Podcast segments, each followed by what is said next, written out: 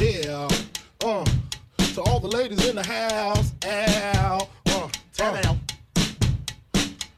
Another day in the ghetto. But look outside and I'm already upset, yo.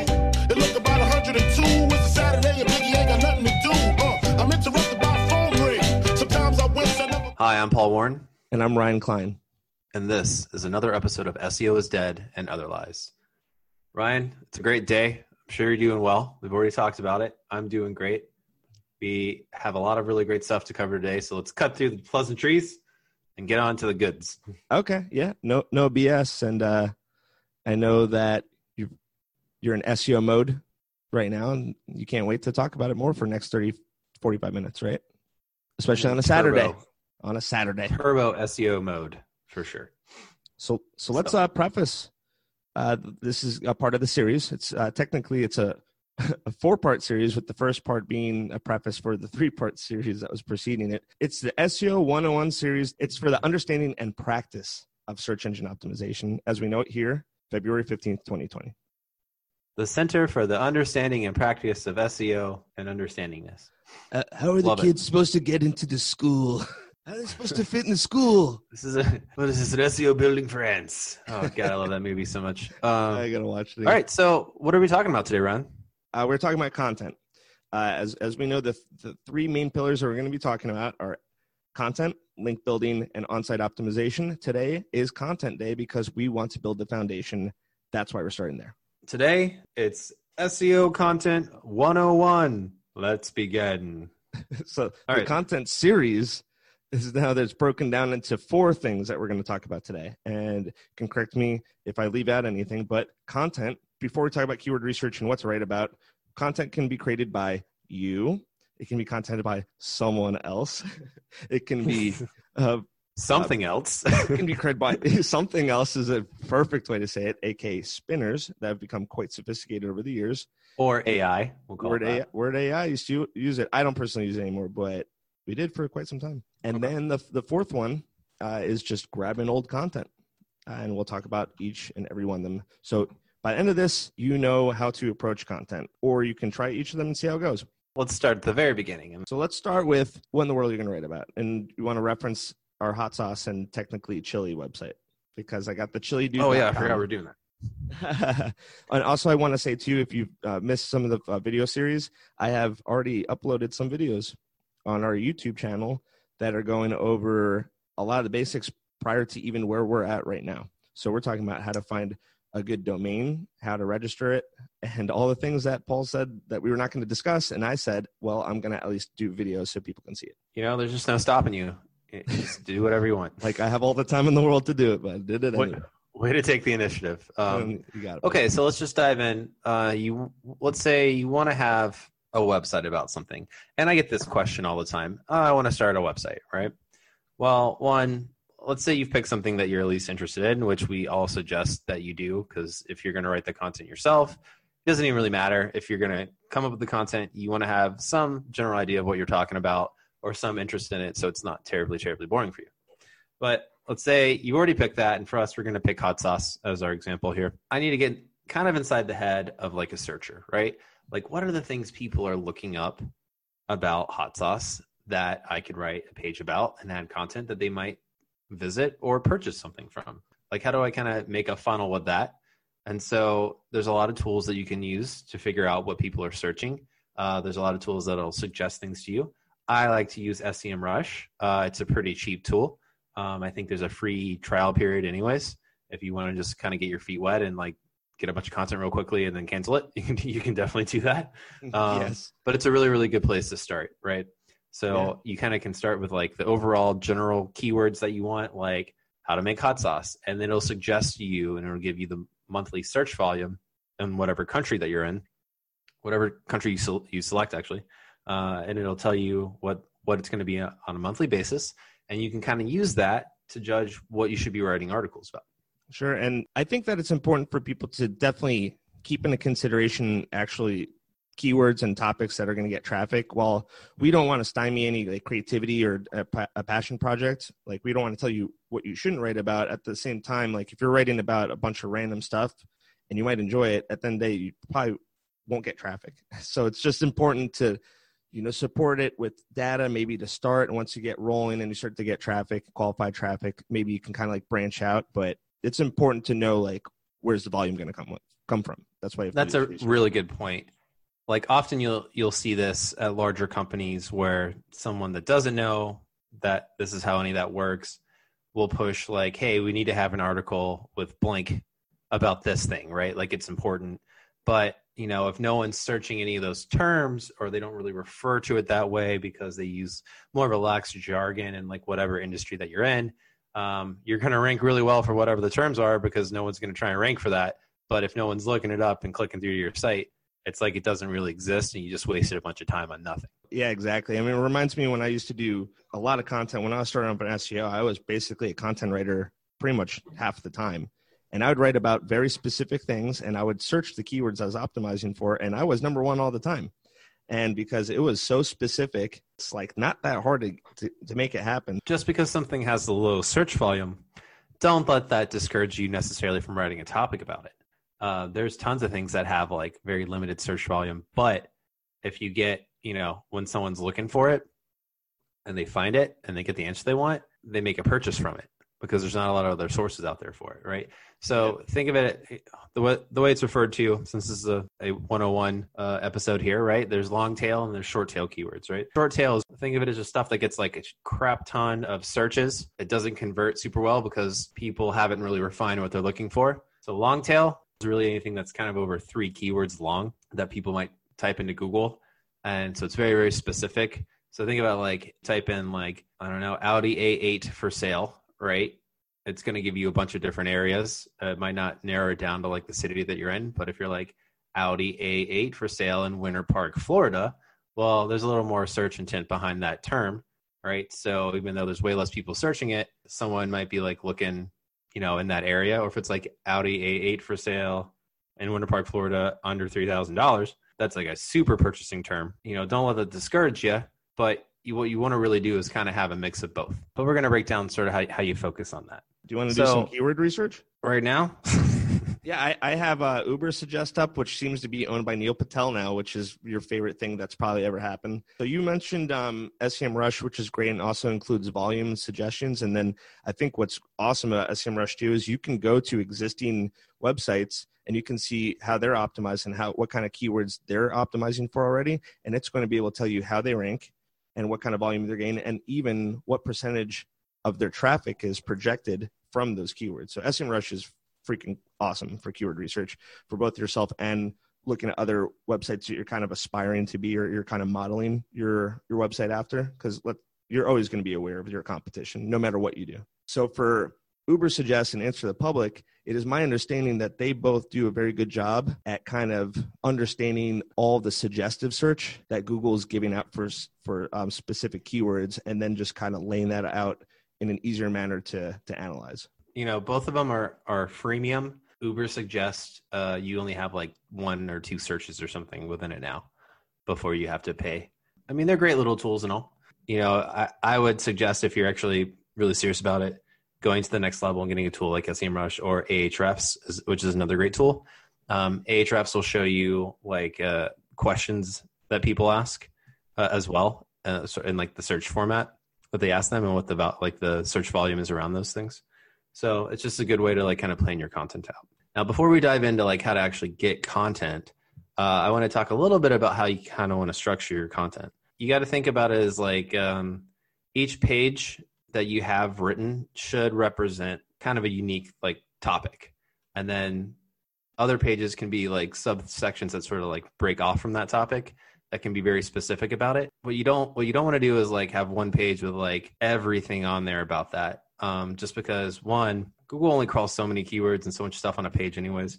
Uh, but two, think about like your user, like how, like how, inv- how much are you going to invest in like reading like an eight thousand word page, right? It's just like a lot to scroll through to find like what you're looking for.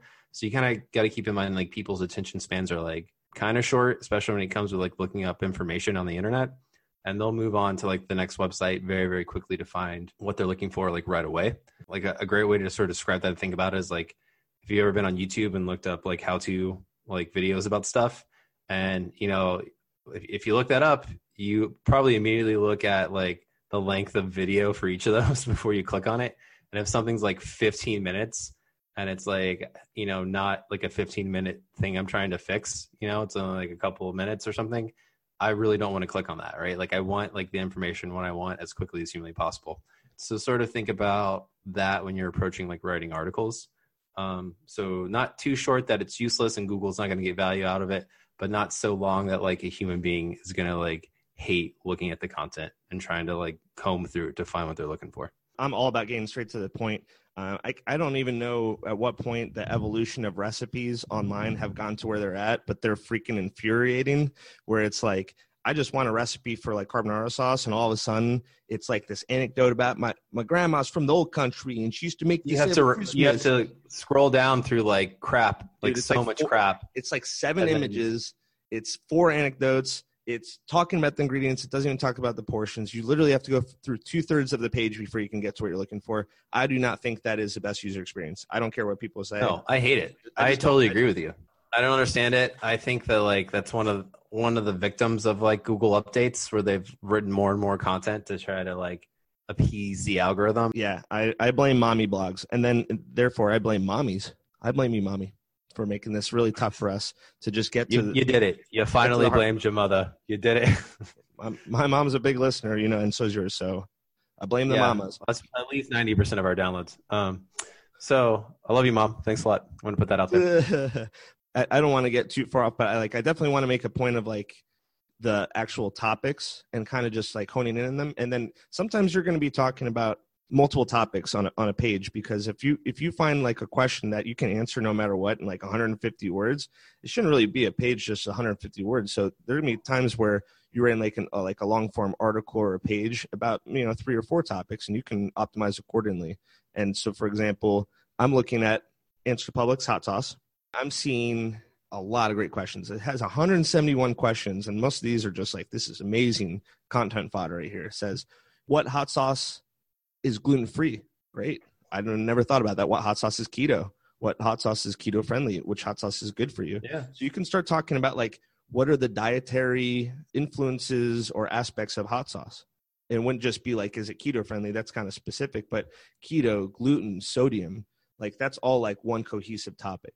Yeah, absolutely. Uh, I think, you know, one way to visualize it, it, it's sort of like spokes on like a wheel. So think about it as like, you have one kind of main subject, like a, like a short tail keyword that's like kind of encompassing, and then smaller articles sort of branch out from that. Right.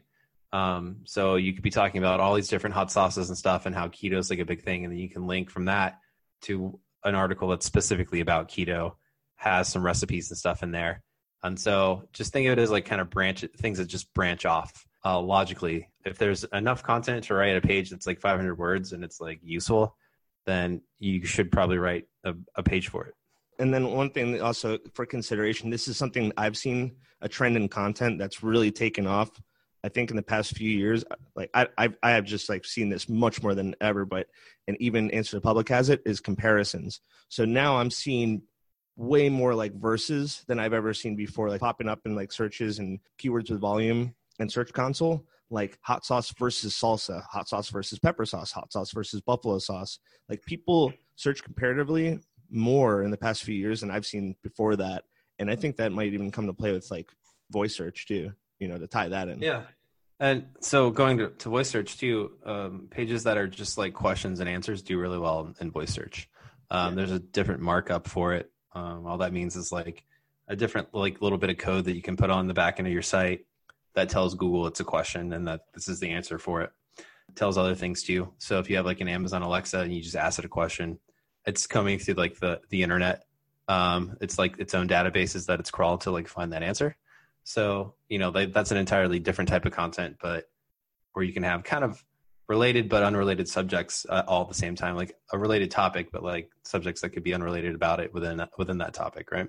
Yeah, so, and we're, we're talking about succinct answers to things.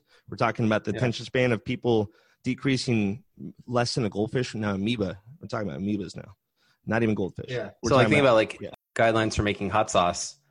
there's a lot of guidelines in there. One of the questions could be like, oh, well, what, what should the pH level be for like a longer shelf life for my hot sauce? That's a question you could have on there. Um, another one could be like, oh, well, how, how hot should I, should I cook the sauce at? What should be the temperature and the length of time? Um, so like, that's all something that could be combined on one page, right? So they're slightly different topics, but they're all about the same subtopic. So think about it, kind of think about it like that. All right. That's, so I think yeah, we explained this as much as we can. You, you kind of have to learn how to do it a little bit on your own and get your own vibe and see what's like working out there and like the rankings already. So once you've kind of gotten what you want to write about, how do you get the content? So let's sure. delve into that, Ryan. Okay, finally, we're at it. So if you, this is a passion project, which we would recommend this would be. We see, we don't love the, the prospect of people typically taking on projects where they know nothing about the industry or the subject. They're just in it for the money. I, I get it, but it's going to make your life a little bit more difficult, especially if this is like your first project. If it's a passion project, something you're knowledgeable about, something that you're genuinely excited about, we recommend the starting point to learn best practices and be able to expound those best practices to other people eventually work with is to write the content yourself. That is the first way you can do it. So how yeah. do you do that? So you it's the most time consuming by far. How do you do it? You write it. How is it done? That's it's it. In a Word doc or directly into WordPress. that's uh, that's pretty much it. Uh, you just write the content yourself in a Word doc, edit it, make sure everything's okay.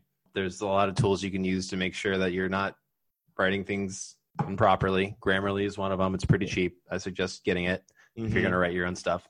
You know, but it's just kind of doing the work yourself, right? Doing the keyword research, writing an article about it, putting it up. I don't think Ryan and I do much of that anymore. I, I I do on occasion, but it's getting tough. It's getting tougher and tougher just because you just don't have the time to sit down nor the patience to to just be busting out articles and blogs all the time. So um, sh- I certainly haven't written a piece of content for a client in like the past eight years, but you know, I still do blogging for my own stuff um, here and there. Um, but yeah, it just makes it tougher. Um, And another way you can kind of create content too is if you just absolutely hate writing, as uh, especially for clients when I work with lawyers and their time is so finite and they can't set aside time to write, you know, blogs about, you know, God knows what. Sometimes I'll suggest maybe even doing videos so we can repurpose that. Um, if you're out and about taking a walk, you, would, you want to do like a voice memo. Uh, there's plenty of transcription services that can tra- transcribe things that are off the top of your head into text that you can use. And like some people are great, uh, great at speaking about subjects, terrible at writing about it, right? Right. So it's just an easy way to kind of get that information real quickly. Uh, so yeah, a great place to start. And you can go on something like Fiverr or whatever. Uh, actually, I think it's built in within Google's, not Google Sheets, what's the Google Docs? It will translate uh, the spoken word into written word as you're oh, saying right. it. So that's a right. really free, easy thing that you can use. Yeah, you can do it on Fiverr. We we actually like using Rev. We haven't transcribed something in a bit, but they're pretty spot on. In addition to that, like if you write very stream of consciousness like me and then you don't want to edit it afterwards, you could p- possibly find someone to edit your work also on Fiverr. And then we'll talk about editing as well um, when we talk about the next way you can get your content, which would be to essentially outsource it. So if you're outsourcing your content, which if you're doing anything to a medium-sized amount of content, I would suggest doing this.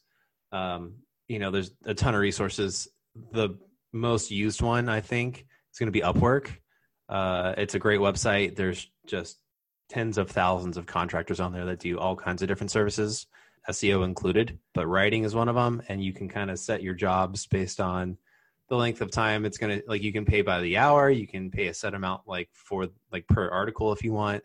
You can give bonuses if they do a really good job. There's different pricing levels depending on like the writer and the experience that they have. Um, but it's all really easy to manage. And what's great about it is it goes into sort of a holding account until everything's approved between you and like the contractor at the end of it. So if they, they've done a really poor job or they stole a bunch of the content and they just gave you something that's completely plagiarized, you don't have to give them your money um, if you're not happy with it. Um, and Upwork really tends to side with the people that are posting the jobs over like the actual contractors on there. Yeah. So it's a, it's a good way to like safely do it.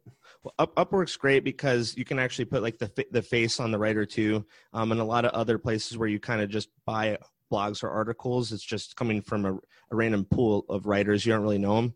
The great thing about Upwork is they're kind of like contractors, you know, working with you. They're not really working for you. They can, you can work with someone. I've had plenty of situations. I work with someone for like six months and then they just are like, I'm done. They just quit. And then you never hear from them ever again. because, you know, they're, they're contractors and they can do technically whatever they want. But yeah, um, in the meantime, you build relationships with them that typically correspond with them on, on Upwork itself or Skype. They tend to like uh, pick up on your feedback. Um, you can develop them to write more in line with like your tone and style. Uh, like Paul's saying, there's tens of thousands of them, meaning that even if you if you like are talking about hot sauce, like I wonder if someone can write like really expertly on hot sauce. It's like, yeah, you're going to search by keywords, and then you'll realize that there are people on there that can write about food, like food. Uh, they're food bloggers. They're uh, talking about like e-commerce. They can people are write about anything on there. And yeah, sometimes absolutely. In, yeah, sometimes they're in the States it's, if it's you a, prefer that. It's yeah, you can set the country that they're in um, as well. Like, and if they're native English speakers, if you need something written in a different language, you can find people on there that'll do that for you just fine.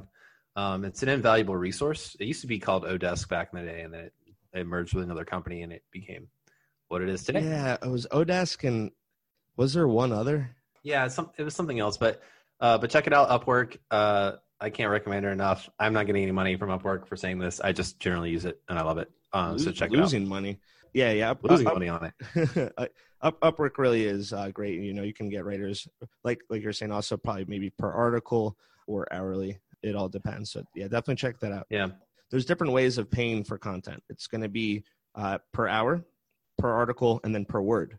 So Upwork, being that it's for pretty much any freelancer you can imagine, we've used it for developers and V As and S E Os and content writers. So it's always going to be hourly or project basis. So there are more places that are specifically for writers, one of which that I don't personally use as much anymore because the quality isn't there for me anymore. But I did use Textbroker for a long, long time, and that's per word.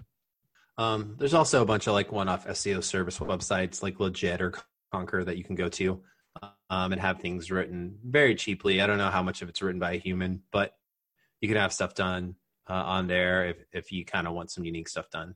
You know, there's going to be varying price points. For me, for a five hundred word article, um, if it's not something that's highly technical, uh, I usually shoot for a budget of like thirty dollars for an article. Um, that's like the level of writer that I want. So they're going to be like a natural English speaker, um, probably have like a college education, and it usually takes around one to two days to like turn out an article or something like that. Yeah, I, I can definitely speak on like the, the prices being for different quality levels. So um, if you go on like Textbroker and you want something that's probably going to need some editing and it's going to really hit the topic on point like you expect, you're probably going to spend about ten or fifteen dollars. Uh, once you start really getting where you don't have to make edits or give too much feedback, thirty dollars sounds pretty reasonable. And then one last place I know a lot of agencies use to talk about sometimes pretty complex things, but you're talking about writers that are thoroughly vetted, thoroughly tested, pretty outstanding articles, um, is Verblio. Um, but you're looking at closer to sixty to one hundred dollars per article. And think about this too, the, the more technical uh, a subject matter. So if you're talking about like something financial trading, you know, that that's someone kind of needs actual experience to talk about it. Like educatedly, is that a word? Educatedly? I don't think so. Sure. Talk about it. Well, um, you are going to have to pay a lot more for it. So, you know, you're, it's, it's definitely, you pay what you get for it. Like you can get a five dollar article, but it's, it's going to be trash. And it might even be plagiarized, which we'll be talking about at some point. Yeah. Well, let's just dive right into that right now. So let's okay. say you've uh, gotten, you know, a bunch of articles back from a writer and they all look great, right? But what you want to do is you want to go one step further and you want to check that to see if they've stolen it. I believe that the standard, at least in my circles, is CopyScape. CopyScape is a great tool. It's I think it's free for the most part, right? I, I pay I pay for it. I I do such huge chunks of content at a time. Yeah. That it we're doing we're doing bulk, and we're not typically doing bulk for content from freelancers and in-house at all. We're doing it for other content that we're also going to kind of mention in a little bit. Uh, one one cool thing that CopyScape does too is that we use it. There's a way for it to pull in an entire sitemap for a website. And it'll pull all the links from the sitemap all at once. And it can basically basically do a plagiarism check for an entire website pretty easily. You might be asking yourself, well, why would I even care about any of this at all? Well, one, you can get sued if you steal other people's content, more so for images than anything else I've seen. Um, but it's still something you want to be cognizant of, stealing other people's content. Like they tend to not be very, very happy about that. Uh, and number two, it usually won't rank well at all. And you can get Google penalties from that. And so if you think you want to build your whole website by just copying other people's pages, but then giving them attribution, like source and linking to them, like, sure, I guess technically that's fine, but those pages will never rank for crap because it's, you're not the original yeah, author. You're not, you're not going to do well. It's just organically not going to rank for anything. Google knows better than that. They, they know that, like, yeah, sometimes content is like lifted and put here and there, but they're just not going to award like anything to that page whatsoever from an authority standpoint. Let's talk about another way of doing this. And this is uh, kind of important if maybe you have a giant website with thousands of pages and they're like pages, directory pages, right? You don't want to pay a writer to do it, you know? So there's a lot of ways to automate that process and to do it through A I tools and like content spinning. So there's a ton of tools out there. I don't know if I'm comfortable even just suggesting one just because there's like so many. Ryan, what was some of the ones that you used in the past? Really, I used about three in the past that were pretty terrible until I got to Word A I. Um, I don't spin anymore. I did in the past. uh, it's been a while, but Word A I was pretty good. Word and A I is, I, I feel like it's almost the standard. All of these tools, and they work with varying degrees of, of quality. Uh, what they do is you put in keywords that you want, and then it searches through the internet uh, for different websites, and it pulls in content that they have about it, and then it arranges it in such a way that it, it reads like a, like a normal article was like written. You know, there's a there's a ton of them, and then it'll spin that information. Uh, it'll, it'll spin like the words in it so that it comes out unique. A lot of times when you spin stuff, if you don't spend time setting up like spin tags, which basically say like anytime this keyword appears, use this keyword or this keyword or this keyword instead to give different variations. If you don't set it up right, it'll read like a machine wrote it, which doesn't read very well at all. But if you do it right uh, and you take the time to set it up correctly, there's not a big difference between that content and something that a human being would write. Yeah, I, I, I don't think there's ever a substitute for a person uh, because the spinner is a lot of like rearranging the sentence in a different way. Instead of like, you know, my dad went to the store, uh, it will be like, the store is where my dad's going. Do you know what I mean? Like, yeah, it, kind of how it'll it be structured. It. Like, it'll make sense, but it wouldn't be necessarily like how a human would structure that sentence that speaks that language. You know what I mean? Yeah, it's really. Almost like if you were taking a test and it, for like a foreign language, and like they were testing you on like the grammar and sentence structure and stuff, and you like got enough to make a C, it would be like that. Yeah. So it, it does a good job. Like, swapping out adjectives a lot because adjectives are are oftentimes interchangeable. The verbs, it'll do a little less often because that can get a little weird if you do a wrong verb. So you remember one time it was killed and then it was murdered, which is not a that's not an appropriate uh, switching out of a verb because killed can be by anything and murdered. I think it's specifically a human being killing another human being, which is kind of like implying something very specific. So verbs, not as much. And then I think it, it tries to avoid nouns as much as possible. So one of the uh, one of the tools that I've used in the past for this is called Content Machine uh, with a K for the content at the beginning. Uh, it's a pretty cheap way. I mean, you, you got to understand you can create a lot of content in a really, really short amount of time. I'm talking about like a minute. You can create like a five hundred or six hundred word article with the keywords that you want in it in like less than a minute. And then you can take that article and you can put in the spin tags that you want. And you can create, you know, twenty other articles off of that topic um, very, very quickly. So, you know, for like the price of maybe like forty dollars a month, you can make almost unlimited content. That's going to be unique. It's not always going to read well, but you know, you'll be able to, you'll be able to have it. And depending on what type of website it's going on, not necessarily like your main website, but like if you have other websites used for link building, stuff like that, it's a really cost efficient and very, very fast way to do things at scale. I think it's important to preface, like, this is not your marquee content. This is not like your homepage. This is not like your main yeah, if, pages. If I was, I would still, I would, I would bite the bullet here and pay the extra to have a human being write it for like my own main website. There's a lot of other things that like, it's not that important, right? You know, people always think of like S E O spam as being like really awful and terrible. And like, you don't want humans to read it, but the vast majority of the time, like no human's ever going to read a lot of that content. If you're doing it this way, you just want it to be legible and make sense. But at the end of the day, Google doesn't know if a computer, like a, if A I wrote it or not, for the most part. No, I mean, um, it, all it sees is like, it doesn't understand context. It just understands keywords and like, you know, certain things that go into its formula. Like what's the word count for it? How many links are in it? How many keywords are in it? You know, things like that. It doesn't really, you know, it's not a human. It, it doesn't know things yet. The A I isn't there yet. I mean, websites still get the manual reviews. I don't know how much anymore. Um, it happens here and there. Pretty, it's pretty rare, I feel like. I mean, there's just a, a gazillion websites. Huh? It's just not that easy for their Q A team to like be checking everything manually. Um, but yeah, as far as like sp- yeah, spun content, you're talking about, yeah, link building, absolutely. Um, if you're doing like e-commerce, maybe like in some situations, I think that maybe some spun content is good for like a little bit ex- extra bulking up like a few pages here and there that open up with actual content. Um, but these aren't things, mm-hmm. these aren't articles I would suggest doing front and center. Like, oh, I want people to read these necessarily. Yeah. And what's interesting about Content Machine, um, it's not the best one by any means. The best one that I've ever, I've ever seen. It's, it's more costly, but it is S E O Content Machine with a C. But the one I was talking about, Content Machine with a K, uh, the front page of it is actually endorsed by a former S E O is Dead and Other Lies guest that we had on. Uh, do you know who it is, Ryan? Um, Atkinson. No. Oh, he probably has used it before. Uh, Matthew, that's right.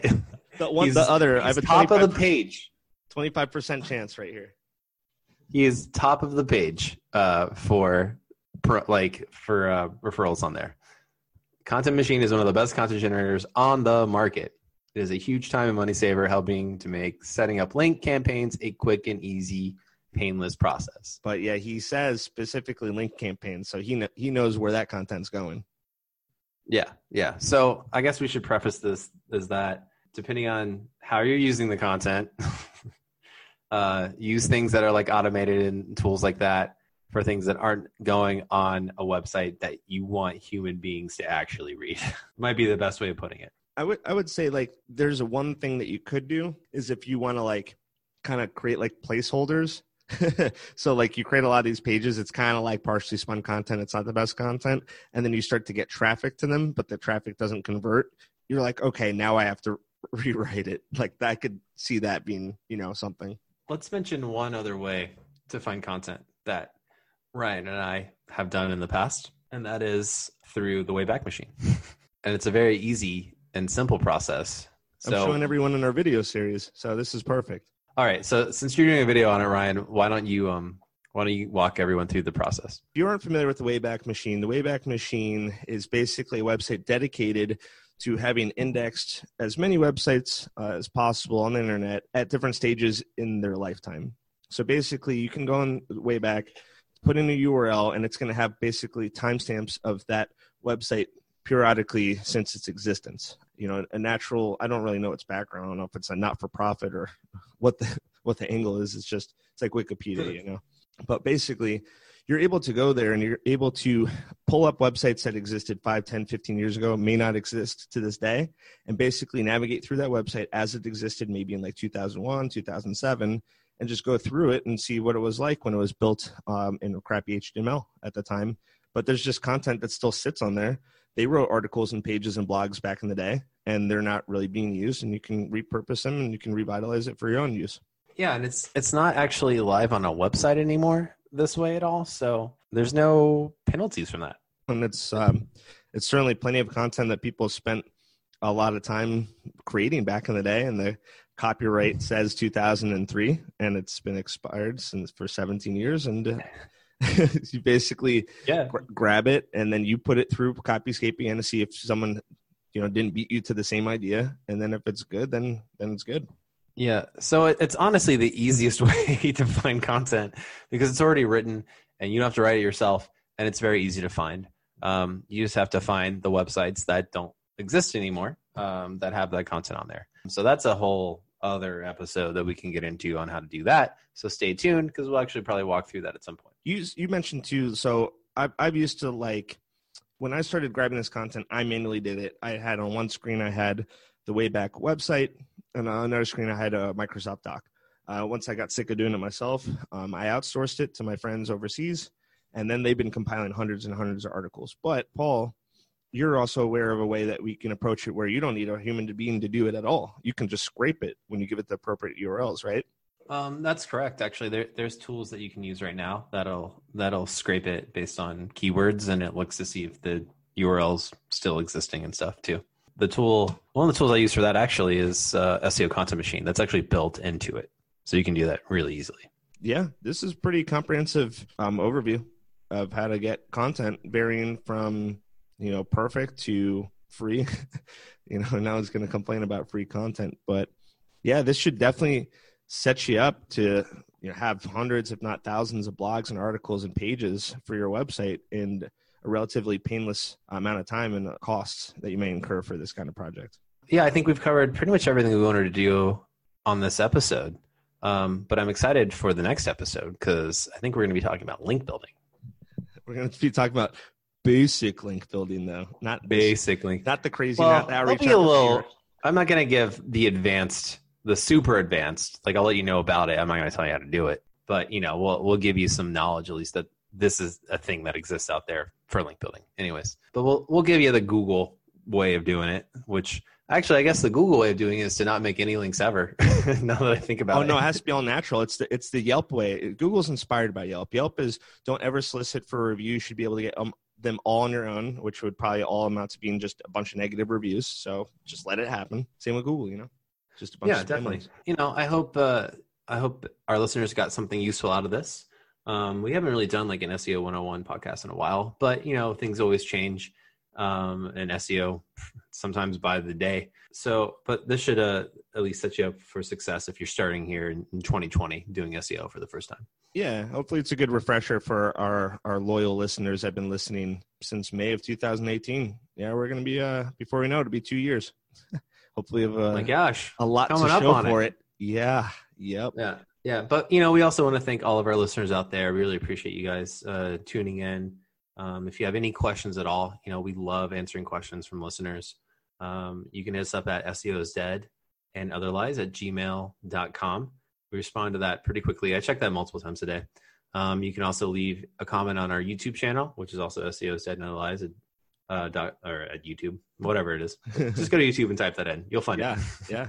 Yeah. Um, they- and then uh, fa- we also have like a pretty active Facebook. Uh, so if you leave us a message on there, I'll get back to you pretty quickly as well. Um, but we love hearing from you guys. Um, if you're interested in being on, you have a unique story you want to talk about or something in the S E O industry you think you could share uh, with other listeners out there, you know, we're happy to talk to you about that as well. And be sure to like, share, and subscribe anywhere that you see S E O is Dead and Other Lies. And you know what? If you're writing an article about the top ten, top ten S E O well, podcasts, while you're at it, damn it, you put us in there. And and then uh, leave a review. We could use a couple more. We'd appreciate it while we're at it. While we're doing things for us, when we're doing all this work for you guys, hook it up, right? Yeah, we got a positive one just the other day, and I appreciated that. It was, yeah, it, it Paul, was very Paul, nice. you, yeah, that was like the first thing you texted me today. You said, "Dude, we got a review. It was really good. Dude, we got a positive review on uh, you know, Apple Podcasts." But you know, we really appreciate our listeners, and um, you know, we we don't want to ever really have sponsorships or anything like that. We want to keep this content like free um, and useful just because we're not working for the man. Um, no, never have, never will. That, yeah. That's really our goal um, is just to provide good stuff for like the community out there for you guys to use and help your rankings. So and we appreciate that, all you guys.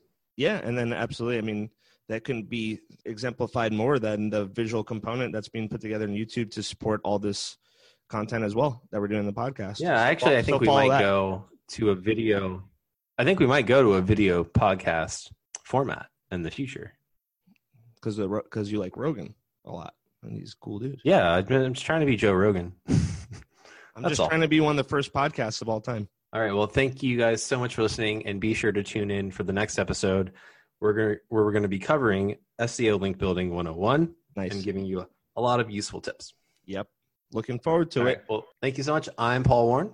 I'm Ryan Klein. And this has been another episode of S E O is Dead and Other Lies.